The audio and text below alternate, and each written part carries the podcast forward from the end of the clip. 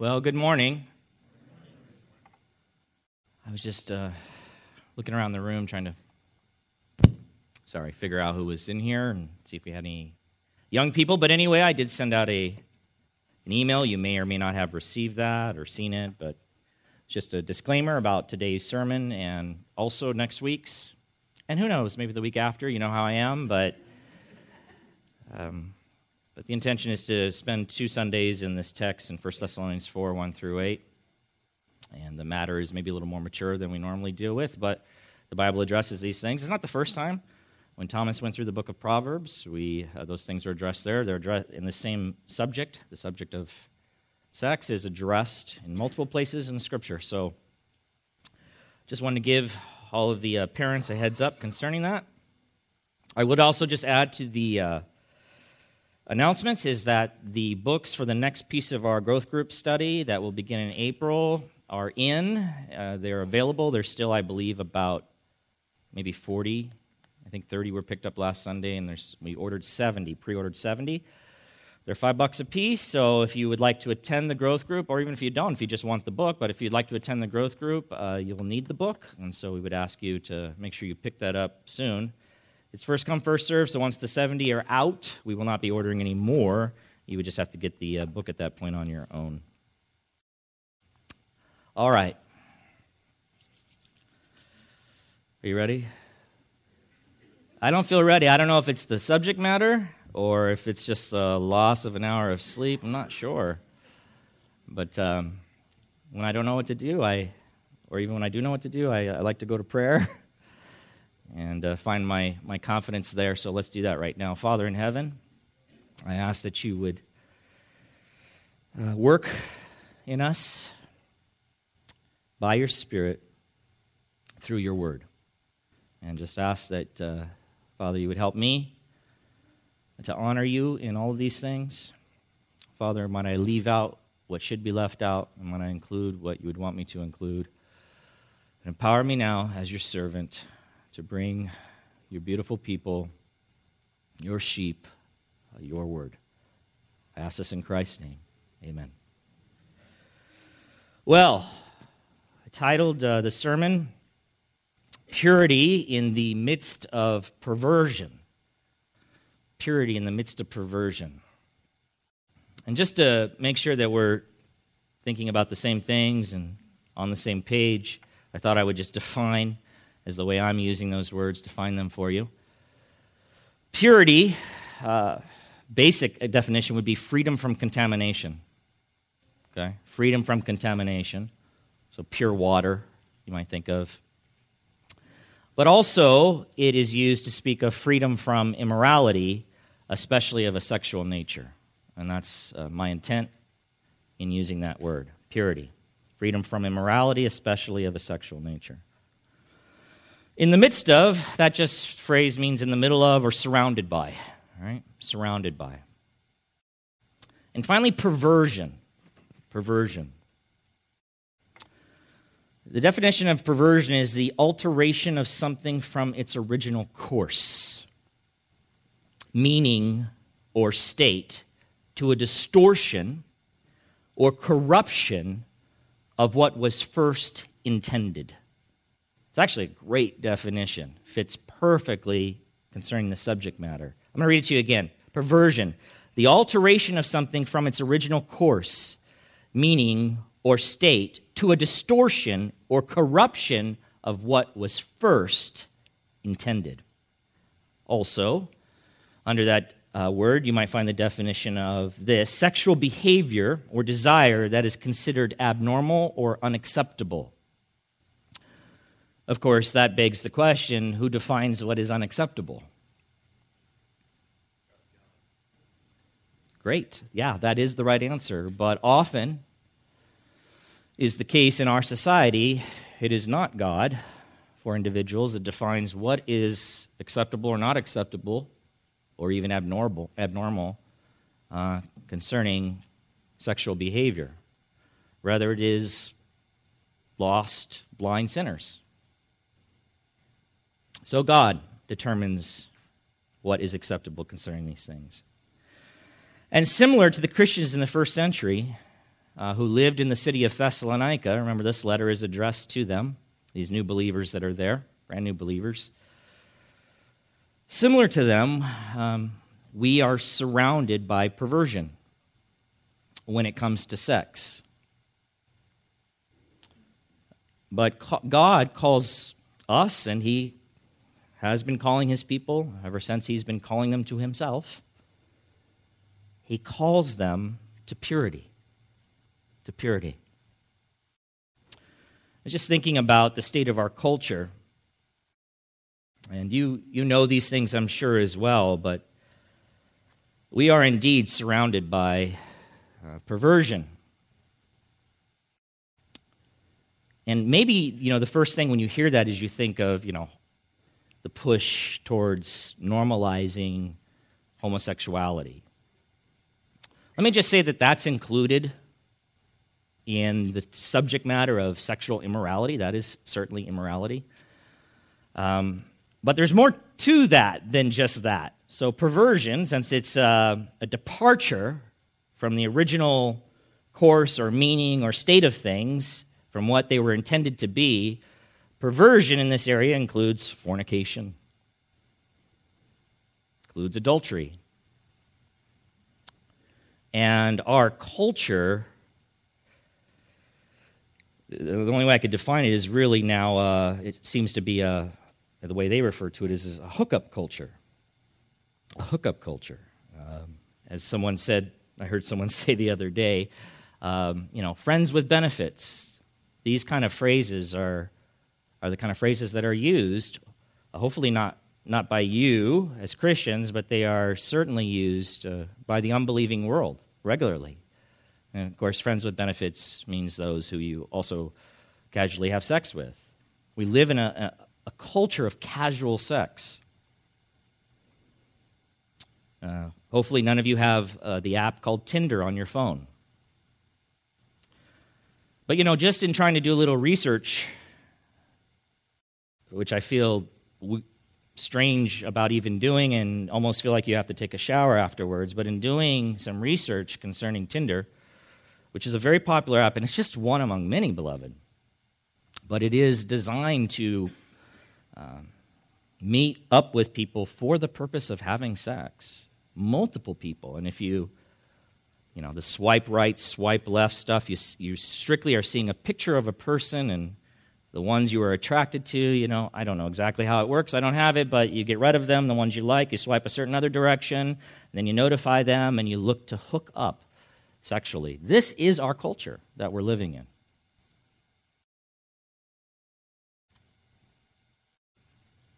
Our culture talks about safe sex. You know, they want to make sure that our schools, you know, our, our kids are instructed in, in having safe sex. That, in and of itself, is a ridiculous statement because uh, there is no safe sex outside of the sex that God has told us that we are allowed to have, which is within the covenant of marriage, a man and a woman committed to one another. Uh, of course, they are referring strictly to the prevention of uh, sexual diseases and, I guess, uh, pregnancy when they use the term safe sex, but but that is such a sad thing that people are accepting as a real thing. Oh, I'm practicing safe sex. You're not.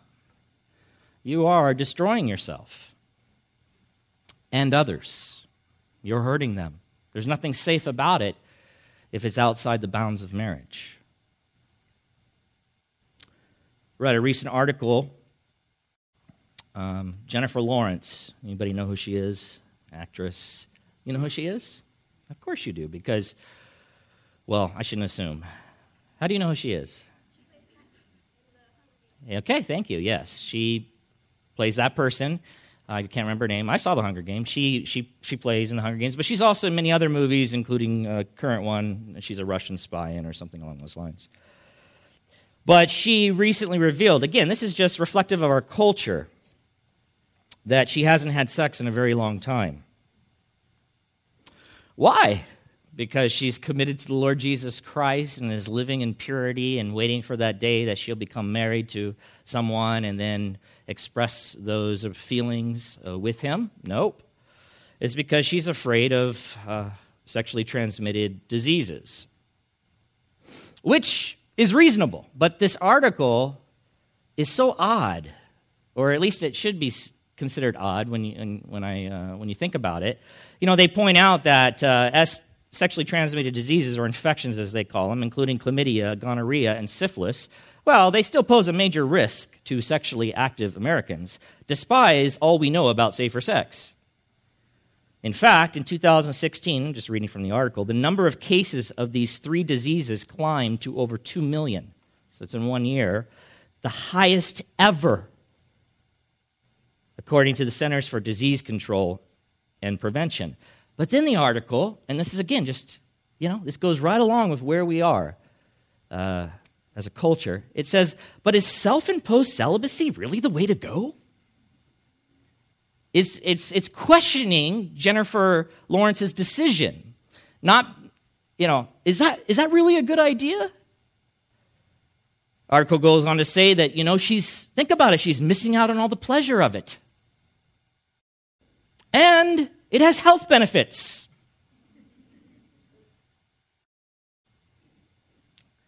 Goes on to say, as long as you're safe about it, basically you should hook up. Of course, you know, they, they make sure to say at the end, of course, abstaining is the only way to avoid sexually transmitted diseases entirely. I mean, yeah. Another recent article you know what keeps people off of uh, The Bachelor? The primary reason they don't get to get on to the, that show about, you know, people getting together to find love, and you got one bachelor and I don't know, 26, 30 women, something like that. And they're going to work through them all to find love. Do you know what keeps them off of the show? They fail the test for sexually transmitted diseases. Now, I wonder, why would they be taking that test? Well, because, as maybe you know or don't know, at the end of the show, there's a fantasy suite. And the remaining survivors of this show which could be two or three women, have the opportunity now to sleep with this man so he can determine, better yet, whether or not this is the right one.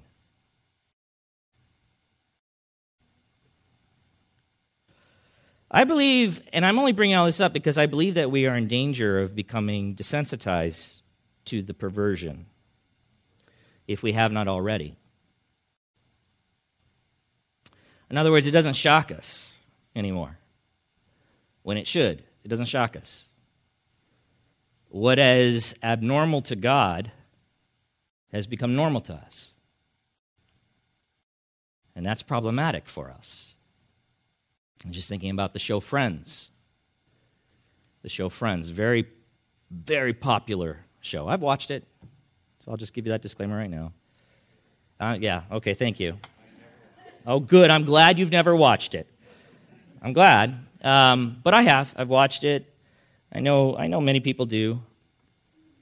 But I saw an article about it, and it just kind of, to prove my point, how maybe desensitized we are to such things. You know, because you're, you know, you're looking for something, you want to laugh, you're looking for something funny, you hear this is funny. Okay, all right, funny. Mm. The article read that most television sitcoms are obsessed with sex. That is true. That is true. But one show has truly broken the barrier of sexual conquest by the ensemble, the, you know, the actors. Friends, along with, and this should be obvious, Sex in the City, another very popular show. Never watched that. I've never watched that, Steve. Okay. the title alone, I said I can't do it. I can't watch it. Uh, but Friends sounds so nice, doesn't it? Friends, along with Sex in the City, Friends was cited in a 2008 study published in the American Journal of Pediatrics for, quote, glamorizing sex while hardly mentioning its downsides, such as sexually transmitted diseases. The article says, but how much sex have the Friends actually had? Ten seasons. There's six characters Ross, Rachel, Joey, Chandler, Monica, and Phoebe. Or, yeah. Whatever, it doesn't matter. There's six of them.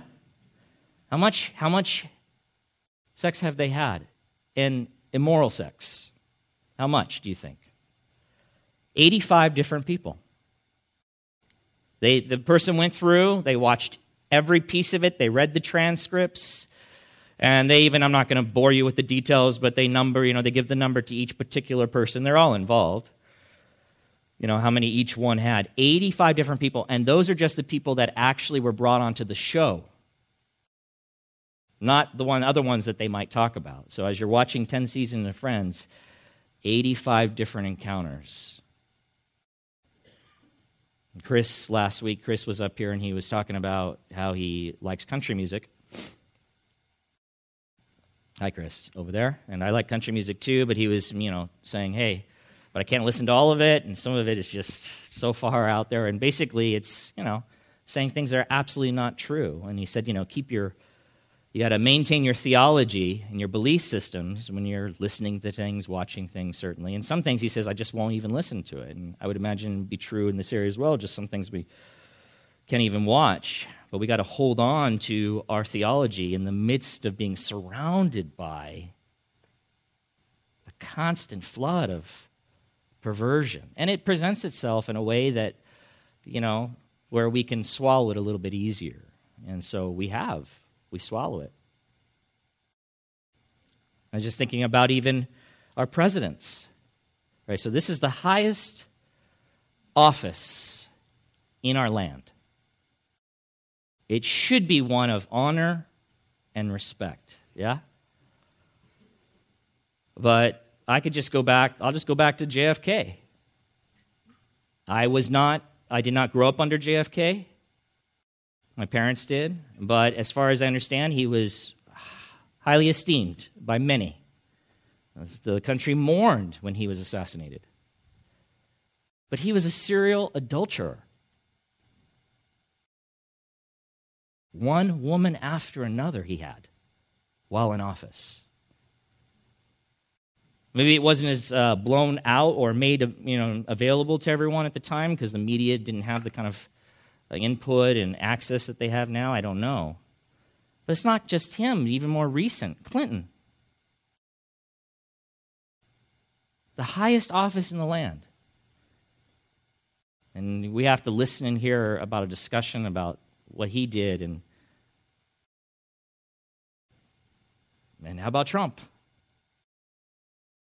You know, I know he's just been accused, but it's so sickening to me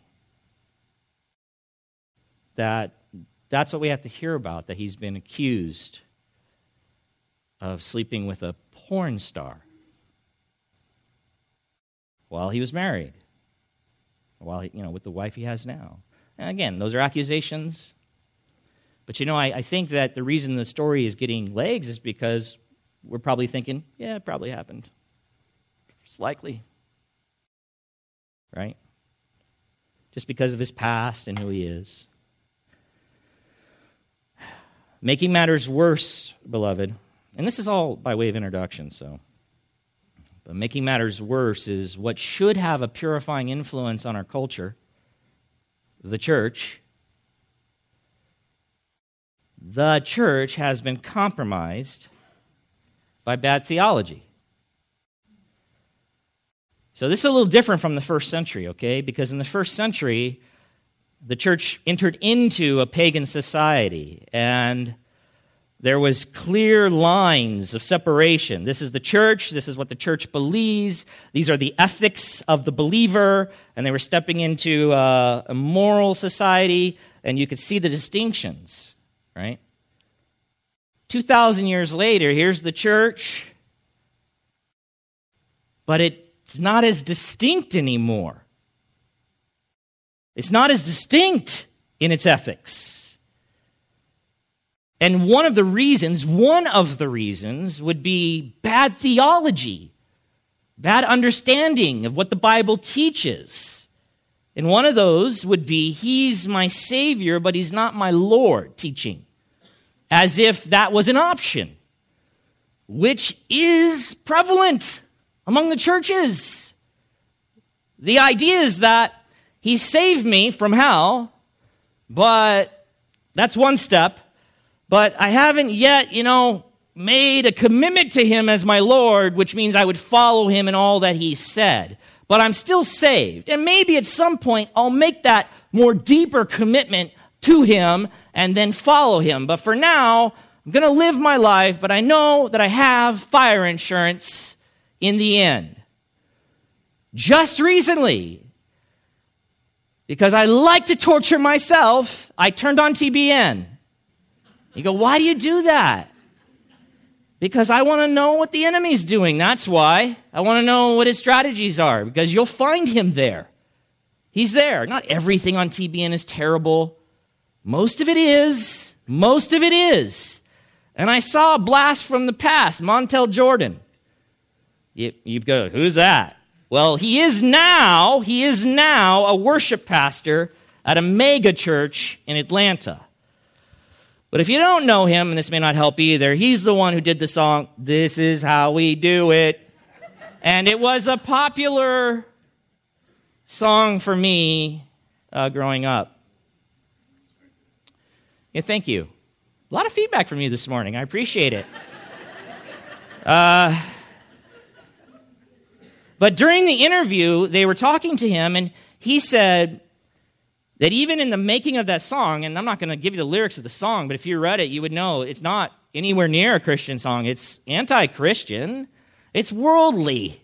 He's expressing worldly values, ungodly even, okay? But he says that even in the making of that song and during that time, he was a Christian. That's really confusing. And he explained himself because now obviously he's a pastor. He's, he's now repented of that stage of his life. But he says, you know, and he's the one who said, he goes, you know, I was good with him being my Savior, but I, I wasn't ready to accept him as my Lord yet, as I have now. So that kind of thinking then generates a, a bunch of folks who are professing faith in Christ and saying they are Christian, and then the world's looking at that, yet they continue to live just as they always lived. And they're just thinking, yeah, at some point I'll, I'll get more serious about this Christian thing. But they identify as Christians because they prayed a prayer and walked an aisle and raised their hand and they said, you know, and accepted him as their Savior. You know, there's no, you don't accept him as just Savior and leave the Lord part out. You come to Him as He is. He is Lord. Right? That's the truth. If you don't come to Him as Lord, you haven't come to Him. Not really. You haven't come to Him. You come to someone else, some other Jesus. The Jesus that says, Sure, I'll save you. And whenever you want to get around to following me, I'm good with that. That's not Jesus. That's not the one of the Bible. I mean, we just read it in the, Eric read it this morning. If you love me, you'll keep my commandments.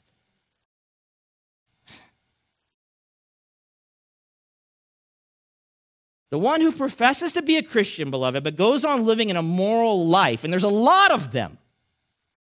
And I'm not talking about someone who is fighting the fight and struggling with sin and does fail. That is true of true believers. I'm not talking about that. I'm talking about someone who's just going on living an immoral life. There's no other distinction between them and the world other than the fact that they say they're Christian, or they may even attend a service occasionally, or maybe frequently on Sunday. But other than that, there's no distinctions. They live as the world lives. Those people have no reason to say or believe they are Christian. And I wish they wouldn't because then it confuses everyone else as to how they are to live. Or there's no conviction even. Yeah, you're Christian, and he's, yeah, he's shacked up. They're shacked up together. They're Christian. I guess it's okay. God must be good with it. He's actually not good with it. Matthew 7 21, you know this passage. Not everyone who says to me, Lord, Lord, will enter the kingdom of heaven, but the one who does the will of my Father who is in heaven. How much? I don't know how that can be any more clear. Just look, who's the one that will enter the kingdom of heaven? The one who does the will of my Father who is in heaven. Now, beloved, it doesn't say because they earn their way into heaven by doing my Father's will. It's not that. He's saying, listen, The one who does the will of my Father who is in heaven, well, that's the believer. That's the, that's the one who's been born again. That's the one who's become a new creature in Christ. That's the one. So those who do the will of the Father who is in heaven, those are the ones that will enter into heaven. Those are the children of God. But there's lots of folks walking around saying, Lord, Lord, you know, I know you. He says, Yeah, they won't enter the kingdom of heaven. The one who, because they're not doing the Father's will. They don't care about the Father's will, they're still doing their own thing. Goes on. On that day, many will say to me, Lord, Lord, do we not prophesy in your name, cast out demons in your name, do many mighty works in your name? They're making claims that there's a lot of religious activity, a lot of things that they're doing. Whether they're true or not, we don't know, but they're making those claims. Hey, we were doing things for you. Well, look, at the, look what the Lord says. And then I will declare to them, I never knew you. I never knew you. If I knew you, you would do the Father's will. I never knew you. Depart from me, you workers of lawlessness. Another translation says, you evildoers. Another translation says, you lawbreakers. And you remember when we went, if you were here, and if not, go back and listen to the series on 1 John that we did a long time ago. But in 1 John 3, again, very clear verses 4 through 10. Everyone who makes a practice of sinning also practices lawlessness. Sin is lawlessness. You know that he appeared, Jesus, in order to take away sins. And in him there is no sin. No one who abides in him keeps on sinning. No one who keeps on sinning has either seen him or known him. Little children, let no one deceive you. Whoever practices righteousness is righteous as he is righteous. Whoever makes a practice of sinning is of the devil. For the devil has been sinning from the beginning. The reason the Son of God appeared was to destroy the works of the devil. No one born of God makes a practice of sinning, for God's seed abides in him, and he cannot keep on sinning unrepentantly, unrelentingly, just continuing willfully in his sin why? Because he's been born of God.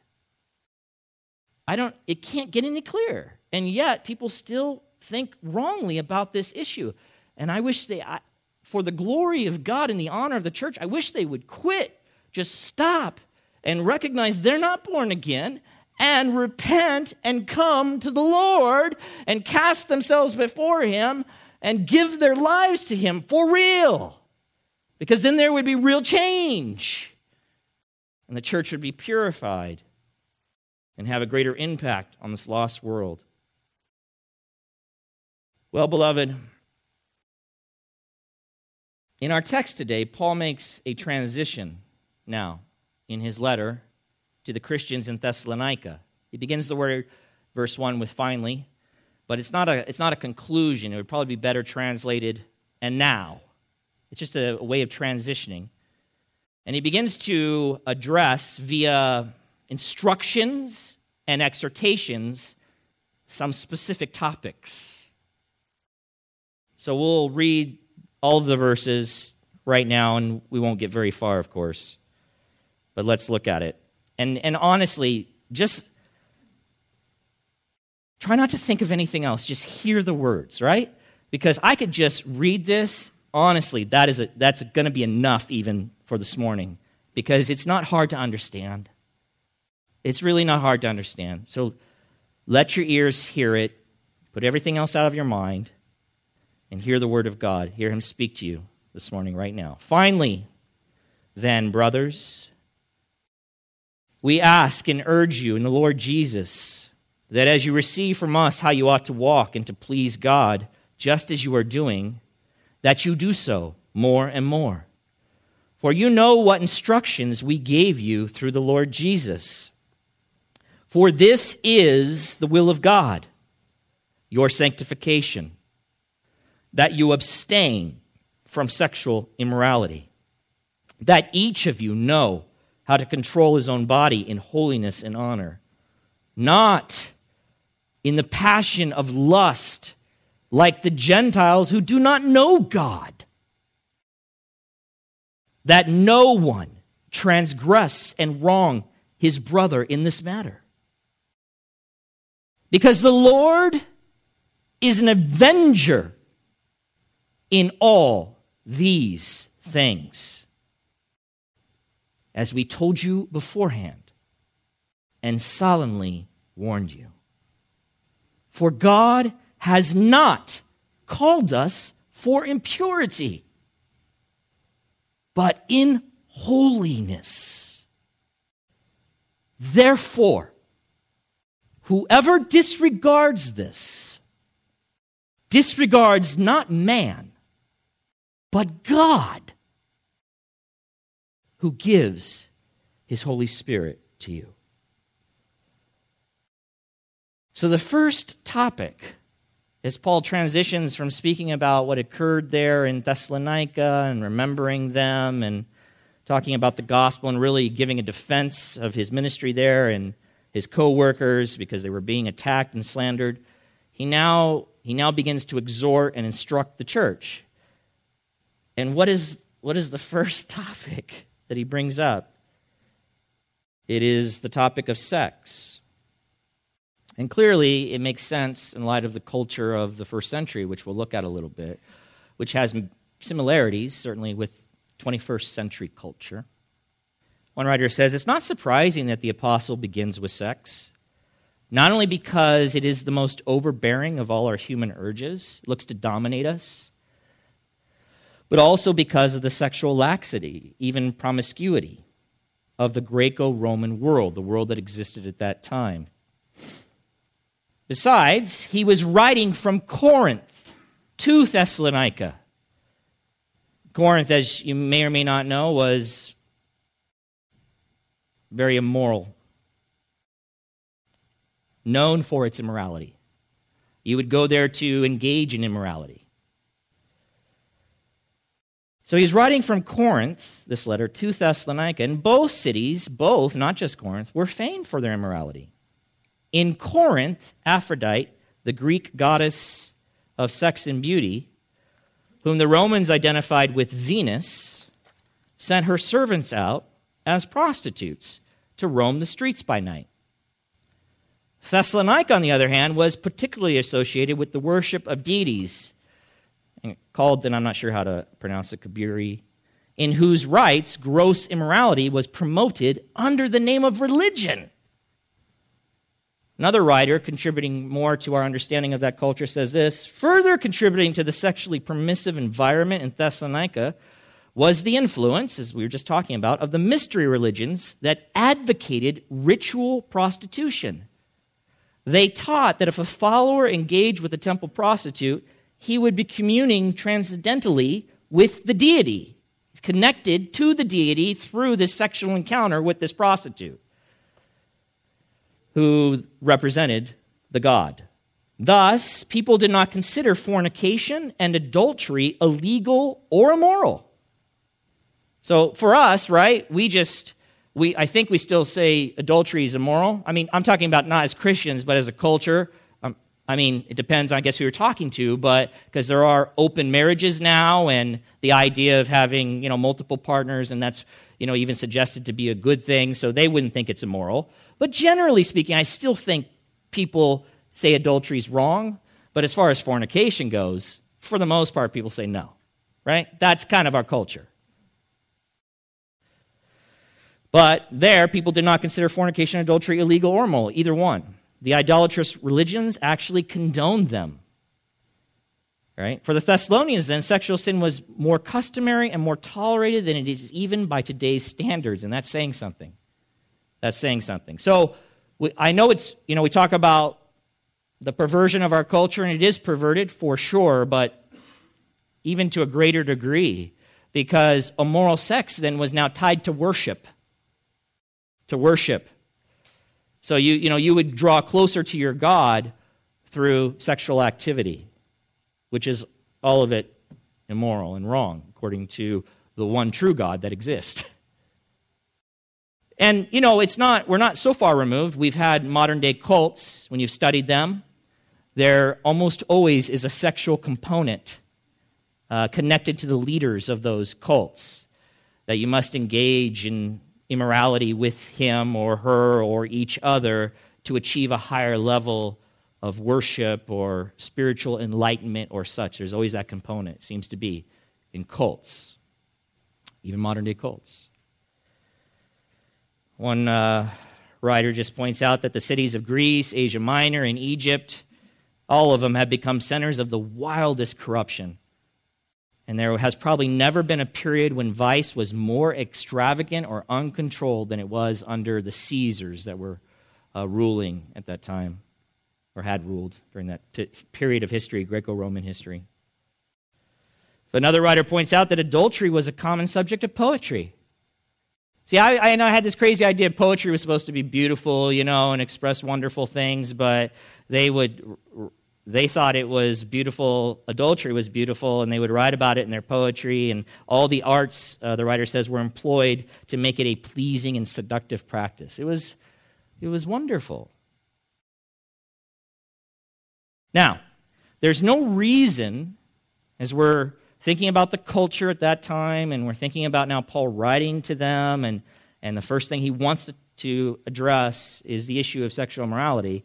There's no reason to think that Paul is doing that because the Thessalonians, the believers in Thessalonica, were sinning in that area at that time. Uh, there's no doubt that they were sinning previously, but now having been converted and, and coming to Christ, there was a change in their behavior. And, and I say that because Paul does not uh, rebuke them here. He doesn't specifically rebuke them or call anything out in particular, as he did with the church of Corinth, where there was still uh, there was problems. There was some sexual immorality going on among believers. Okay, Beyond that, as we just read, he recognizes their faithfulness in living lives pleasing to God as they were instructed to do. And he says, just as you are doing, right? Just as you are doing. So he, he recognizes that they are living, uh, you know, for the most part, lives pleasing to God. They're, they're, they're pursuing those things that they were instructed in. But he does ask and urge them to continue to make progress, to make more and more strides in complying with the divine instructions they were originally given uh, by the Apostle Paul and his co workers. And part of those original instructions, you know, after coming to the Lord, they say, well, how are we to live? This is how the Lord would have you to live as followers of Jesus Christ, as children of God. Part of those instructions included the matter of sex. That is what was and what was not pleasing to God when it came to his redeemed children and their sexual behavior. They had to be instructed in those things. And, um, and they certainly, you know, would have needed that instruction because the culture was, there was no, it was entirely immoral in this area. One writer says the warning was timely since many of the readers, until a few months before, had lived by the low moral standards prevailing in the pagan world around them. Paul well knew that he could not assume that their conversion would automatically undo the moral habits of a lifetime. Remember, the, the, gospel came into a pagan culture. These are adults. They have been living this way for a decent period of time. They have developed habits and patterns. So he wants to keep reinforcing. If you've done something for a long time in a particular way and now you're to break with it, and you are, he wants to make sure they're staying the course and that they continue down the right path and they don't slide back. He was aware that strong temptations to licentiousness constantly assailed them. So their culture was, they saw it all the time. And they used to be involved in these things, there's no doubt. Was part of their worship. So, constant admonitions and urgent warnings were always needed. And, as the writer says, the New Testament letters repeatedly touch upon the subject.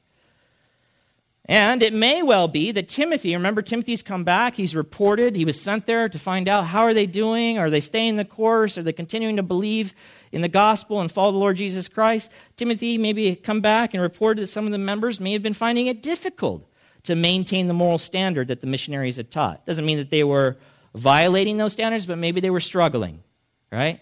And so Paul comes in and reinforces. It's the same for us. We need to continually be reinforced in these things. Even if you're staying the course right now, even if you're not involved in sexual immorality, you need to hear it again and again because you're surrounded by it.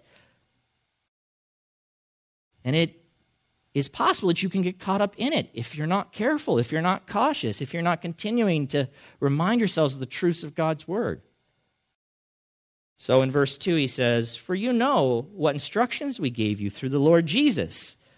That is, the Lord Jesus was the source of and authority behind their instructions.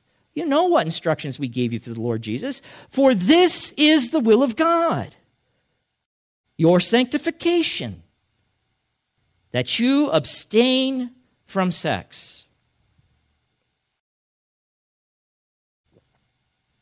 Nothing. Whew.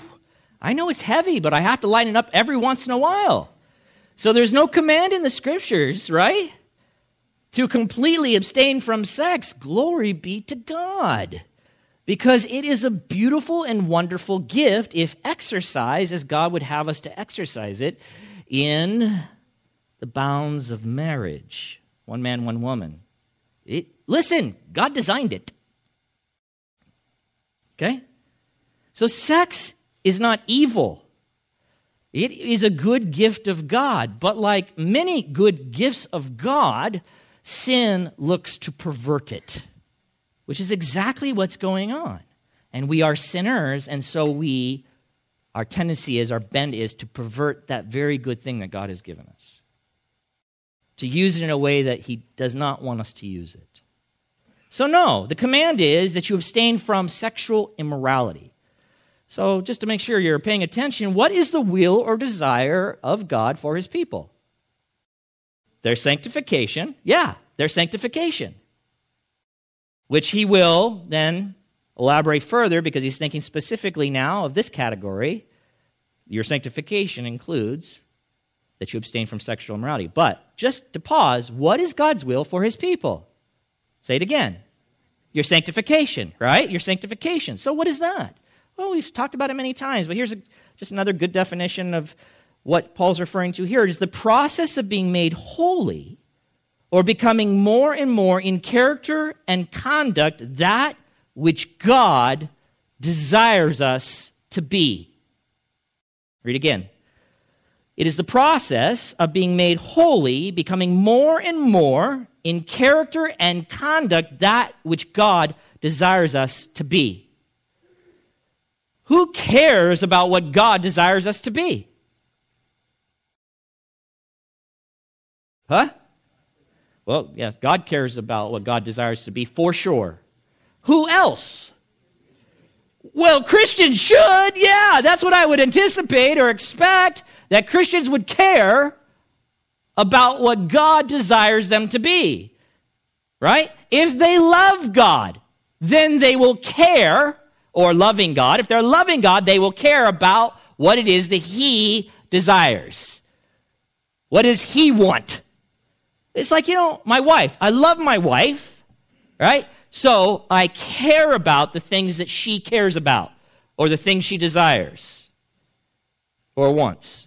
I care about those things. Now, if I didn't care about her, and you see that in a lot of relationships where they don't care about each other, they, I don't even care. I don't even, why are you talking? I'm not listening, right?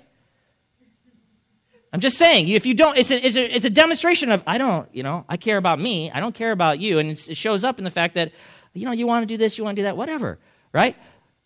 With God, though, and His children, the expectation is that because you've been transformed and changed and given a new heart, that you now love God. And as an expression of that love, you then look to Him and say, God, what would you have me to do? What do you desire for me? I care about what you care about. Now, our love can grow cold, as we've been reading in Love or Die, right?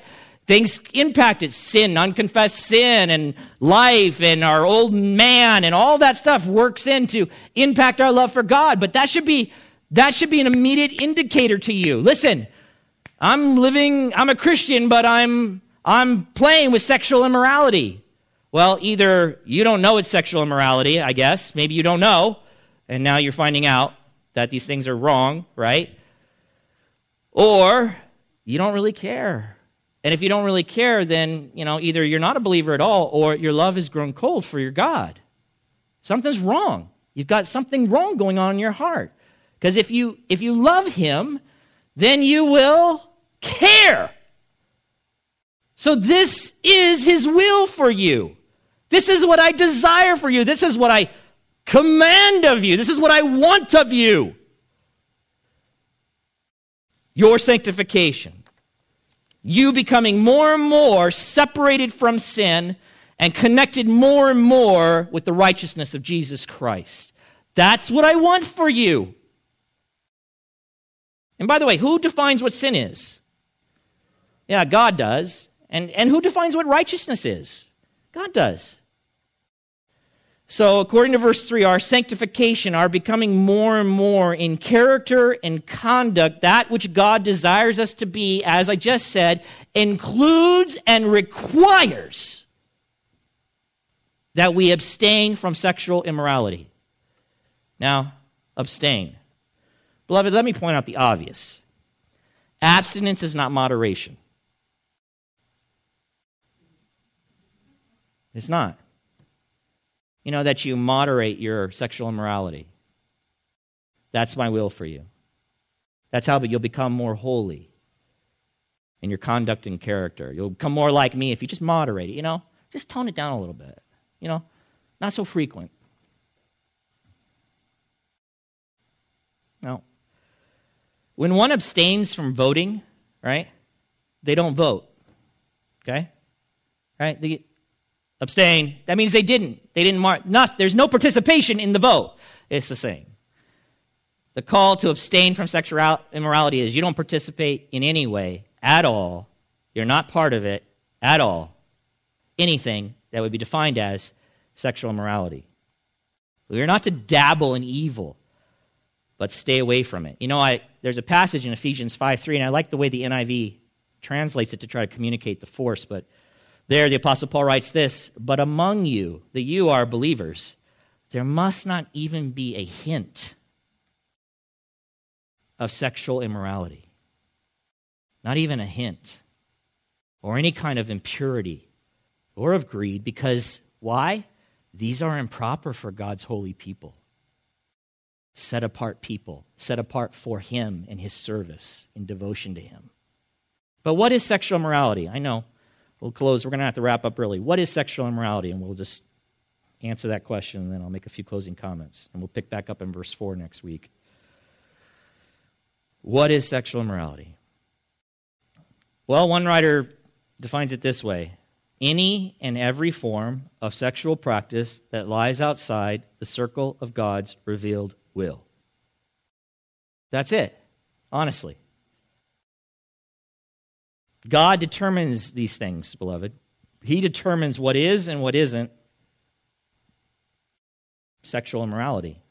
What is and what isn't, you know, what is permitted and what is not permitted, what is prohibited. The Creator determines, and He gets to determine how His creation is to live. And His will, His will concerning these things has been revealed. He doesn't keep it a secret.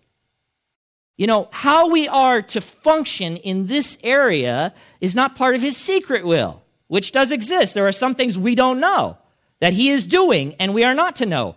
But in these matters, not only has he made it known, but he's made it clear. You know, you don't have to be confused about this. And yet there seems to be confusion, but there's no need to be confused. It's clear. The word that's used here for sexual immorality, it was used frequently in Judeo Christian literature. It could refer to premarital or extramarital intercourse, prostitution, incest, or any other type of sexual impropriety. One writer just defines it this way it includes every kind of unlawful sexual intercourse. Unlawful sexual intercourse. But just to be clear, not what our culture or government says is unlawful because we've changed on that now, right? But rather what God says is unlawful or forbidden or prohibited. God sets the standard. So we have to keep looking to Him, keep our eyes fixed on Him. I don't care what the government, ultimately, I don't care. I mean, I care, but I would prefer them to say righteous things and do righteous things, but they are a human government. They are not divine. But in the end, my morality is not based on what's lawful for me by the government standard. Is yours? Right? Because we're, we've been called of God, called to answer to Him, called to look to Him for how we are to function and what our conduct is to be in this world, not to the government, not to our culture, not to our friends or communities. Another way we could define sexual immorality, beloved, is engaging in sex with someone other than your spouse. And now I have to say, because of our culture, opposite sex spouse. And maybe I have to further say, born that way, opposite sex spouse. And the fact that I have to do all that just weighs on me.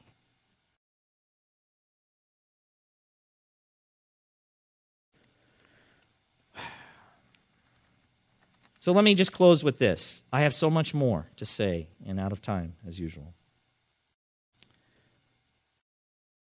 I just wanted to. A, you have enough already that you can respond to, you know. And you're thinking, well, I'm not involved in sexual immorality. Fantastic. Praise God, you know, praise God. But you may be a parent or a grandparent. And I just look at our young people here and you know, have great concerns in the world that they're growing up in. And you need, you need to be communicating to them the truths of Scripture, not what you're swallowing in the culture and they are swallowing too. You know, you don't, you don't do your kids any favors as they grow older by telling them, now listen, you know, if you do have sex, do you know about how to protect yourself? I mean, I understand why parents do that. I understand that, you know, that's the conversation they end up having because they're afraid that of an un, you know, wanted pregnancy or the issue of venereal diseases and so on and so forth, but that is not God's will for their lives that they have safe sex. God's will is that they abstain from sexual immorality, which means they will not have sex until they're married to an opposite sex person. That, that is God's will. So telling them, you know, just but just in case, that's not what we find in the scriptures. You know, you might blow it, I know, Listen, they're getting plenty of that advice from everyone else. What they need to hear is the truth of God's word. That's not God's will for you. I'll have more to say about that even next time, too, as we come together. But, but yeah, fantastic. You're not involved in sexual morality. And beyond that, you may not have children or grandchildren to influence, and you're not involved, but you live in a culture where it's prevalent, and you may be tempted on a regular basis. What is God's will for your life, Christian? And if you are involved in sexual immorality right now, how should you respond? You know, just blow it off? You know, I'll just come back next week. Well, I'm going to be talking about it again next week. So just don't come back. I don't know. You need to repent. You need to repent for your own. I mean, when we get into the passage, did you notice? Did you notice the warning at, at the towards the end? And the Lord is an avenger in all of these things. That's heavy, beloved. That's really heavy. You need to repent. You know, I was, I was, and this, I'll close with this. Why, why do folks fail to comply with God's clearly revealed, clearly revealed will? Why? Even after they know it. All right, so let's remove that one. Well, they don't know. You know, maybe they don't know. So for the pagans, they didn't know, and that's why they needed to be informed. Now, we come from a, a Christian culture, so there's, it's, you know, it's diminishing quickly. Uh, a Judeo-Christian ethic, that's, our country was founded on it and, you know, has been influenced by it. Even our laws influenced by it. So, you know, there's a sense that we know, but maybe you could become a Christian and not know. You could think fornication is okay because that's really the culture's at that place now. It's totally okay. So you need to be informed. Okay, this is how God would have you to live. These, this is what His will is for you. And so now you're informed. So let's assume that you're informed. So then why would you why would you fail to comply with it? Well, it's like anything else, right? It's either one or two things. You're not his child, so you don't you, you haven't been transformed, you haven't been changed, you've been told what God's will is, but you really don't care. You're going through the motions, but there's no internal change in your heart. You don't have the Holy Spirit indwelling you. So you just do what you've always done. So that could be that could be one. And in that case, you need to be you need to get born again. You need to get saved. Because what you face is an eternal damnation if you were to die. That's where you are, and that would be an indication to you. Look, I don't I really don't care about these things. I continue in them. That should be a warning. Hey, hello, you're not a follower of Christ. All right? But you may be saved and you may have failed in this area, or maybe you're right now failing, right now in this area. You may be saved. Certainly, people who are saved, who are believers in Christ, commit adultery, fornicate. Huh? They do. They come from an old way of life. They have struggles. The culture around them is continually, you know, pushing it, feeding it. My goodness. And I'm going to tell you what I tell everyone, regardless of what the sin is. It's going to be the same with this one. You know, this, there is a, a failure on our parts to ultimately believe that God is indeed good and all wise there's a failure at some level in that individual. Because basically, what we're saying is, you know, yeah, I know he gave that command, but, you know, I mean, this, I mean, this, it, you know, everything's right here. It feels so right, and it feels like I should do it. I mean, after all, shouldn't I follow my heart? Maybe, maybe God is just trying to prevent me from doing something that is actually good, or, I mean, after all, there's physical benefits and blah, blah, blah. And you know i need this and you know i love this individual or whatever. But there's a there's basically a lack of faith in the reality of who god is. It's denial really of who he is we say god is good all the time. And generally you know i think we you know make that statement around when great things are you know happening or something. But god is good all the time which includes when he gave that instruction he was good. He was good when he gave it. Because God knows what is good and what is not, what ultimately will be a benefit to his people and what will destroy them, right? And so anytime we engage, I don't care if it's lying or cheating or sexual immorality, it's the same thing going on in our heads. We deny the goodness of God. We deny many other things about him too, like just how holy he is and just how serious he is about sin. Maybe he's not as serious as he said. But we right away deny his goodness. We deny his wisdom. He's all wise. Maybe not. Maybe he's not.